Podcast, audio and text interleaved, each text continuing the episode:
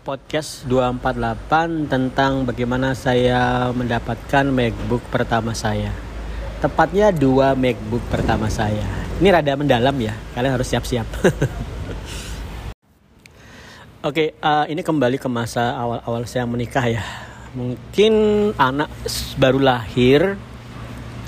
Um, ya, eh sorry, awal-awal anak masih di perut dan baru lahir antara itulah.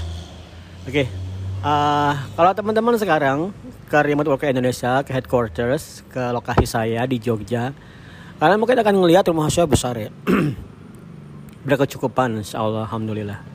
Kalian akan melihat, uh, insya Allah, uh, apa ya, kestabilan finansial di posisi saya, posisi saya sekarang.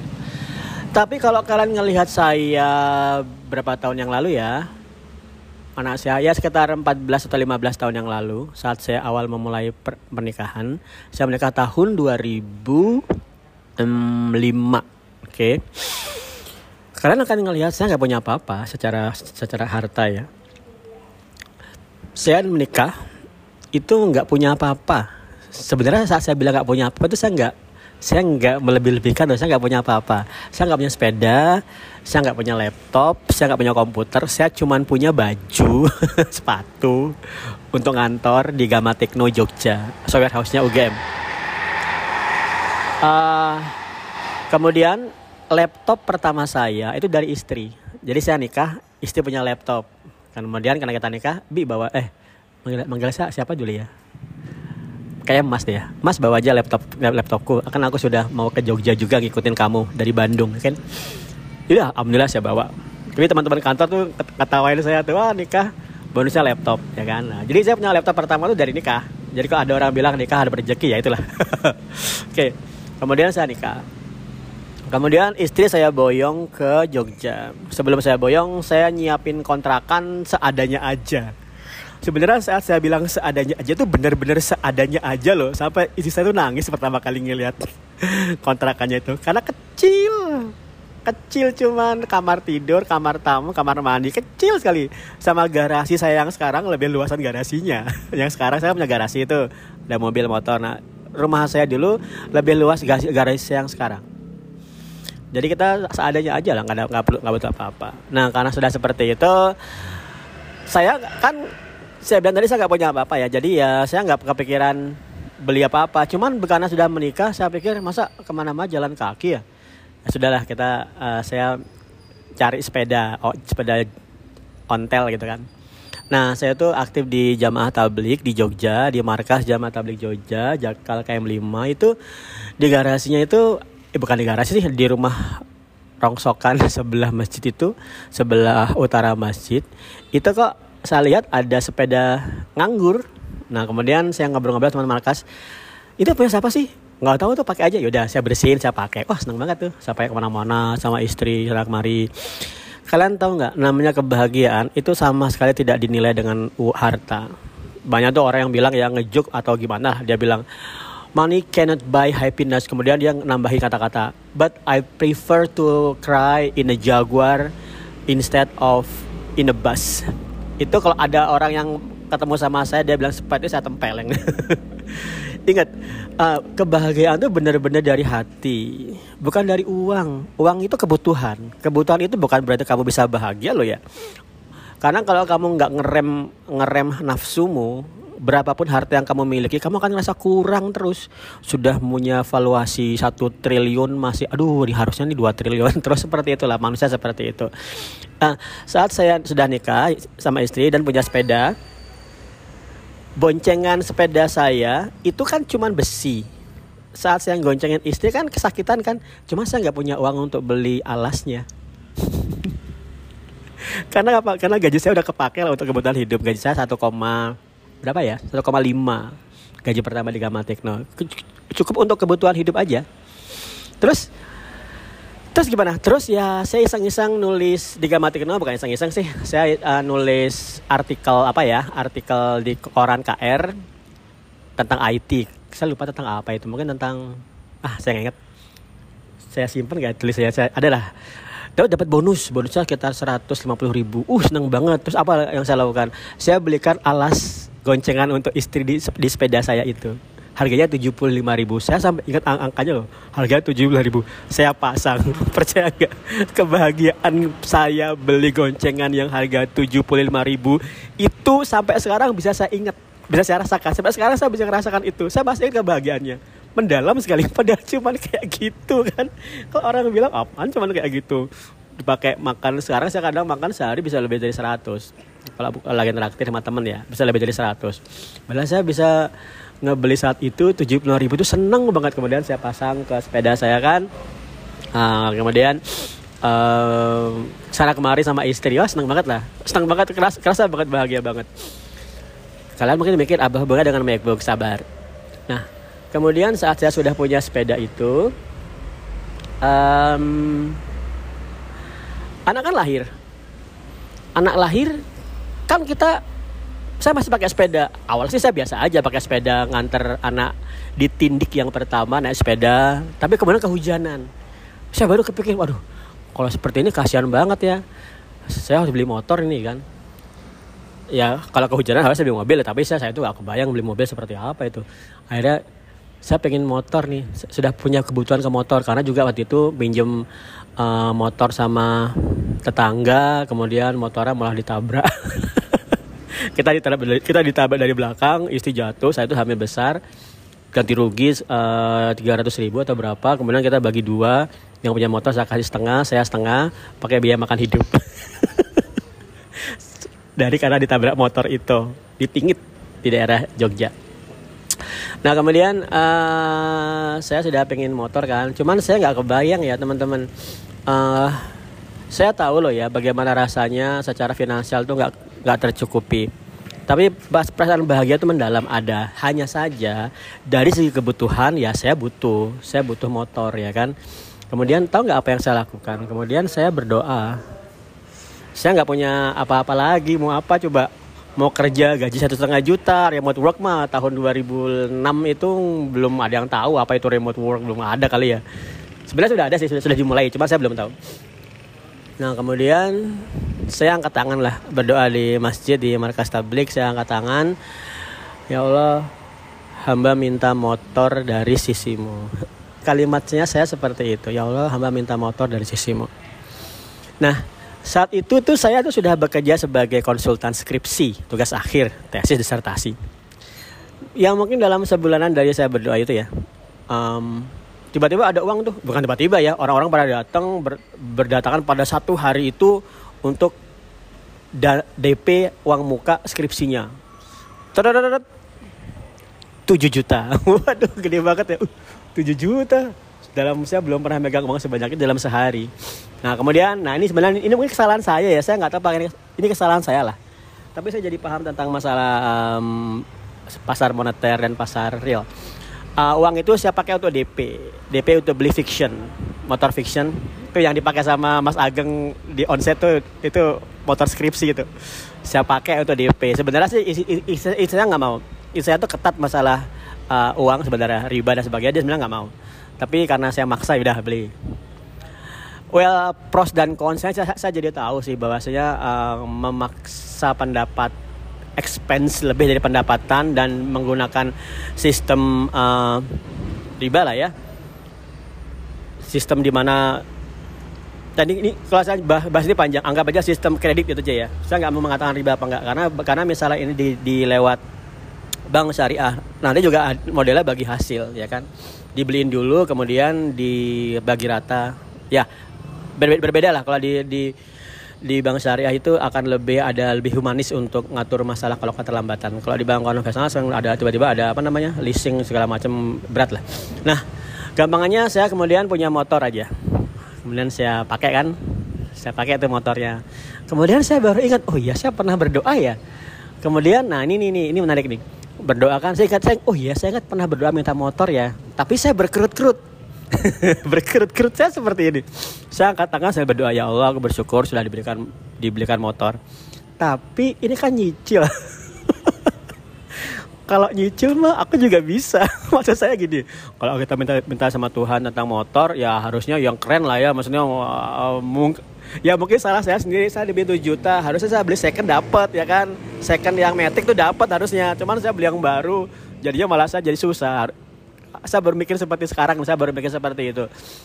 Saya mudah saya berkerut-kerut ya Allah ini kan motorku memang kau berikan tapi kan nyicil. Kalau gitu kan aku juga bisa. Saya bilang seperti itu. Ya kalau kita sama bicara sama Tuhan itu yang yang yang personil aja jangan terlalu formal.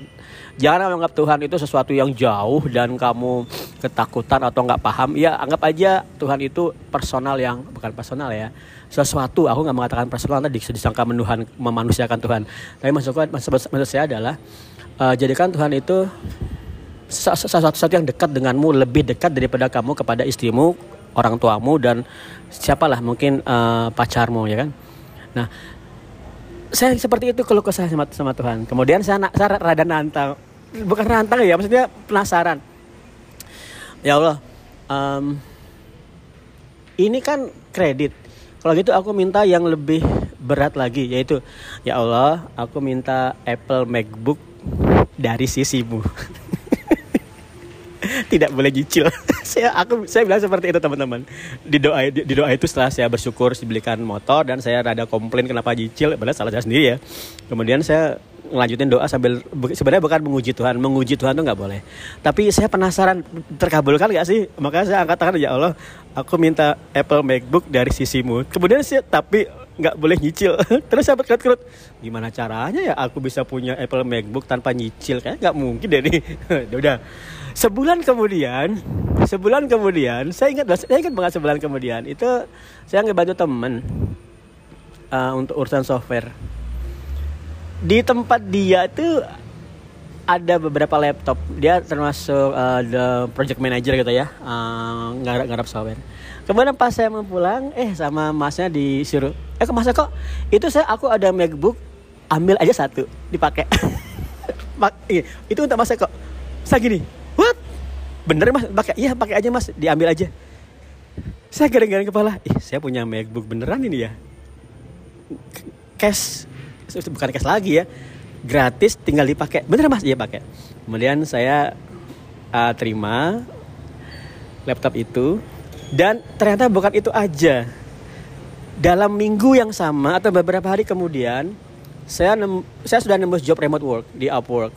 Kemudian klien saya itu tahu saya mengcompile kode iOS-nya itu di emulator. Saya nggak tahu kenapa saya bisa nggak pakai MacBook yang MacBook White itu ya mungkin karena masih low spec atau gimana ya saya agak lupa tuh. Nah kemudian dia, nah kalau kita pakai Hackintosh zaman itu saya nggak bisa melakukan code signing. Code, code signing itu harus hanya di hardware aslinya Apple. Sekarang sih kayak udah bisa sih. Nah kemudian karena saya, saya klien itu punya job iOS dan saya nggak punya mesin iOS, mesin Apple. Kemudian saya ditanya, kok kenapa sih kamu nggak bisa melakukan ini? Ini soalnya saya pakai Hackintosh. Kemudian kata bosnya itu Mas Linus, bukan Linus Torvald ya, Linus siapa? Linus Cheng dari Australia. Kalau gini aja gimana? Kamu tak kasih uang, kamu belikan laptop, nanti uang itu bagian dari potonganmu gajimu. Jadi saya gajinya 2000 sebulan silakan aja kamu mau potong berapa? Nanti bisa di, bisa dihitung. Besok ada kirim saya beli MacBook White Retina 13 inch. Kemudian saya pakai. Jadi pada saat yang bersamaan saya punya dua MacBook. Satu MacBook White yang jadul satu MacBook Retina yang baru. Kinyis-kinyis beli cash di hmm, Harisma Jogja. Sejak saat itu saya nggak berani minta lagi maksudnya takut itu loh. Maksudnya gini um, saya nggak berani minta yang kayak gitu-gitu lagi. Takut punya perasaan takut. Jadi gini teman-teman. Um, kemudian saya bersyukur lah dengan pemberian itu. Jadi teman-teman apa ya? Kita tidak kita jangan pernah mengandalkan diri pada kekuatan kita semata. Kamu menulis remote work Iya jelas kamu berusaha. Semua yang saya sarankan upgrade skill personal branding Saya kerjakan dengan sempurna. Tapi kamu nggak boleh lupa bahwasanya yang menetapkan segala keputusan itu yang maha kuasa. Kamu mau nembus remote work, ketetapannya itu sudah ada di tangan yang maha kuasa. Maka saat kamu ngerasa pasrah ya saat kamu ngerasa aduh gimana caranya ya? Setelah kamu menyempurnakan usaha maka berdoalah kepada Tuhan yang kalian imani masing-masing. Saya muslim Tuhan saya Allah. Kalian yang beragama lain silakan imani Tuhan kalian masing-masing. Nah bagi teman-teman yang muslim kok Pak Eko rasanya uh, uh, apa namanya ya menyamakan semua agama? Enggak ya? Saya nggak menyamakan semua agama.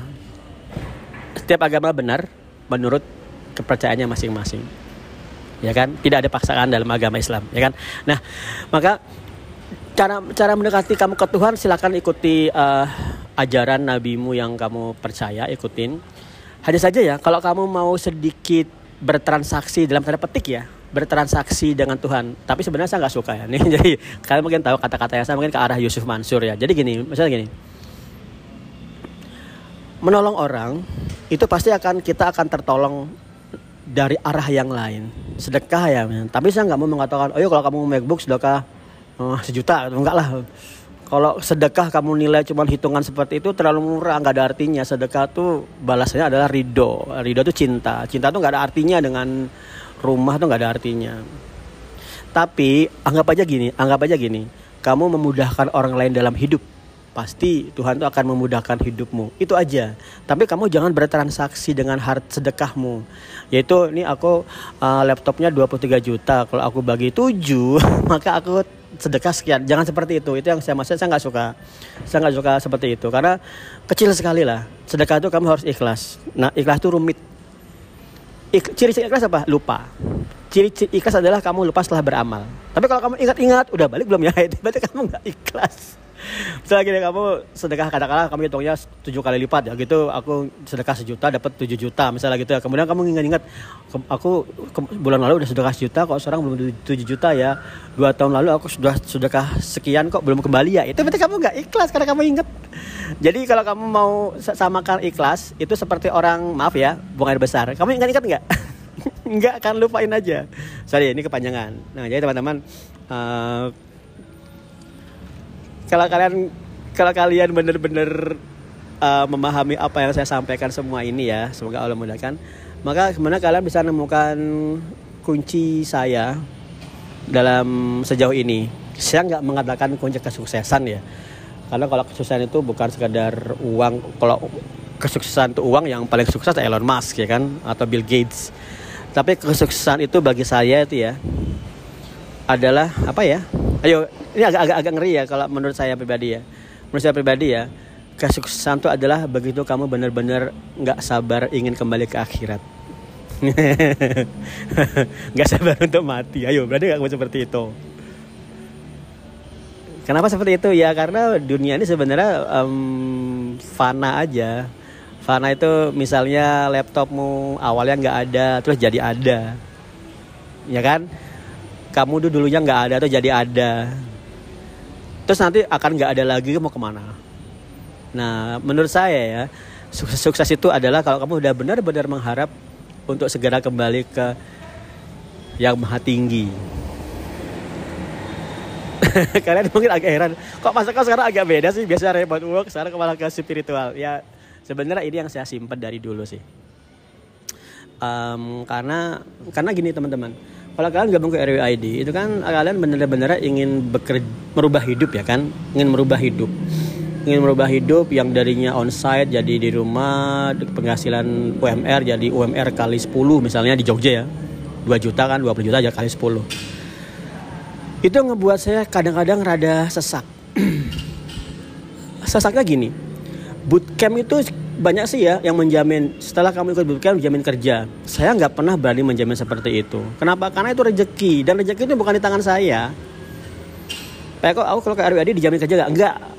Saya nggak akan jamin kamu kerja. Loh kok gitu? Yang saya jamin adalah selama saya hidup, selama RWAD ada, maka kamu akan dijamin untuk dipus terus menerus sampai dapat job. Remote work yang pertama. Tapi kalau kamu kemudian nggak dapat saya nggak bisa ngapa-ngapain juga loh berarti Pak Eko eh, nggak bisa menjamin dong kalau tekniknya itu berhasil nah ini menarik teman-teman keberhasilan menemukan remote work itu tahapannya banyak ya upgrade skill kamu menguasai skill dulu Ayo, kalau di tahap ini kamu nggak menguasai, gimana saya bisa menjaminnya, ya kan? Kemudian yang kedua, personal branding. Di sini kamu akan saya suruh, saya arahkan untuk menulis personal branding. Kemudian di sini, gimana kalau kamu nggak bisa nulis itu? Kenapa? Karena capek. Karena capek atau karena eh, nggak uh, ngerjain karena nggak nggak mudah loh ya personal branding itu nggak mudah. Lebih mudah coding ketimbang personal branding. Dua. Kemudian ketiga adalah hunting job. Hunting job ini saya punya triknya. Paling paling paling sederhana tuh ya. Hunting job itu jam 3 pagi. Jam 3 jam 4 bagus tuh. Tapi ayo siapa yang bisa bangun jam segitu?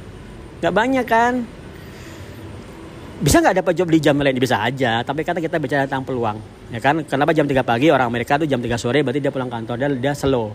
Kalau kamu ingat hati jam 2 pagi Indonesia berarti jam 2 pagi mal jam 2 siang Indonesia berarti jam 2 pagi Amerika. Ya Amerika lagi tidur ya kan? Nah seberapa sering kamu bangun jam segitu untuk hunting job? Oke. Okay. kemudian langkah selanjutnya adalah bahasa Inggris. Bahasa Inggris itu saya push setiap hari Rabu ada meeting. Pertanyaan saya berapa banyak yang datang ke meeting itu jangan-jangan cuman cuman sekali-sekali terus lewat. Nah itu kan itu. Kemudian uh, banyak lah jadi banyak lah berarti yang terakhir yang terakhir yang saya nggak bisa memegang kuasanya itu adalah ketetapan Tuhan itu sendiri. Kamu ke Jogja onsite dari Lampung dari Aceh.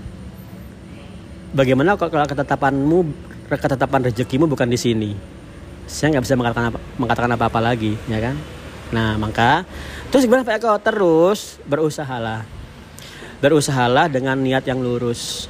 Maka usahamu itu pasti terbayar. Dan kamu tetap harus berprasangka baik. Prasangka baiknya seperti apa? Misalnya gini nih, kamu udah berusaha berusaha ya, ternyata belum dapat job. Kamu bisa berprasangka seperti ini. Setidak-tidaknya uh, selama aku di RWID aku tahu pentingnya menjaga waktu pentingnya sholat pentingnya ningkatin skill. Aku jadi tahu bahwasanya untuk uh, menembus remote work itu butuh kerja keras. Sehingga setidak-tidaknya nanti kalau aku sudah menikah anakku akan aku ajarin disiplin waktu bekerja keras dan bahasa Inggris. Minimal seperti itu teman-teman. Atau gini minimal aku bisa tahu punya koneksi dengan teman-teman bisa saling belajar bertukar pikiran ya kan? Tapi saya nggak saya nggak puas sih. Kalau kamu berpikir seperti itu saya nggak puas. Puasnya saya adalah kamu benar-benar nembus remote work. Oke? Okay? Alhamdulillah. Oke begitu ya. Uh, maaf kelamaan kalau saya bicara tentang ini saya akan sangat mendalam sih. Jadi seperti itulah kalau kalian ingin tahu bagaimana saya dapat uh, dapat Apple MacBook White dan Retina tanpa bayar. Berdoa peminta, gitu ya. Oke, teman-teman.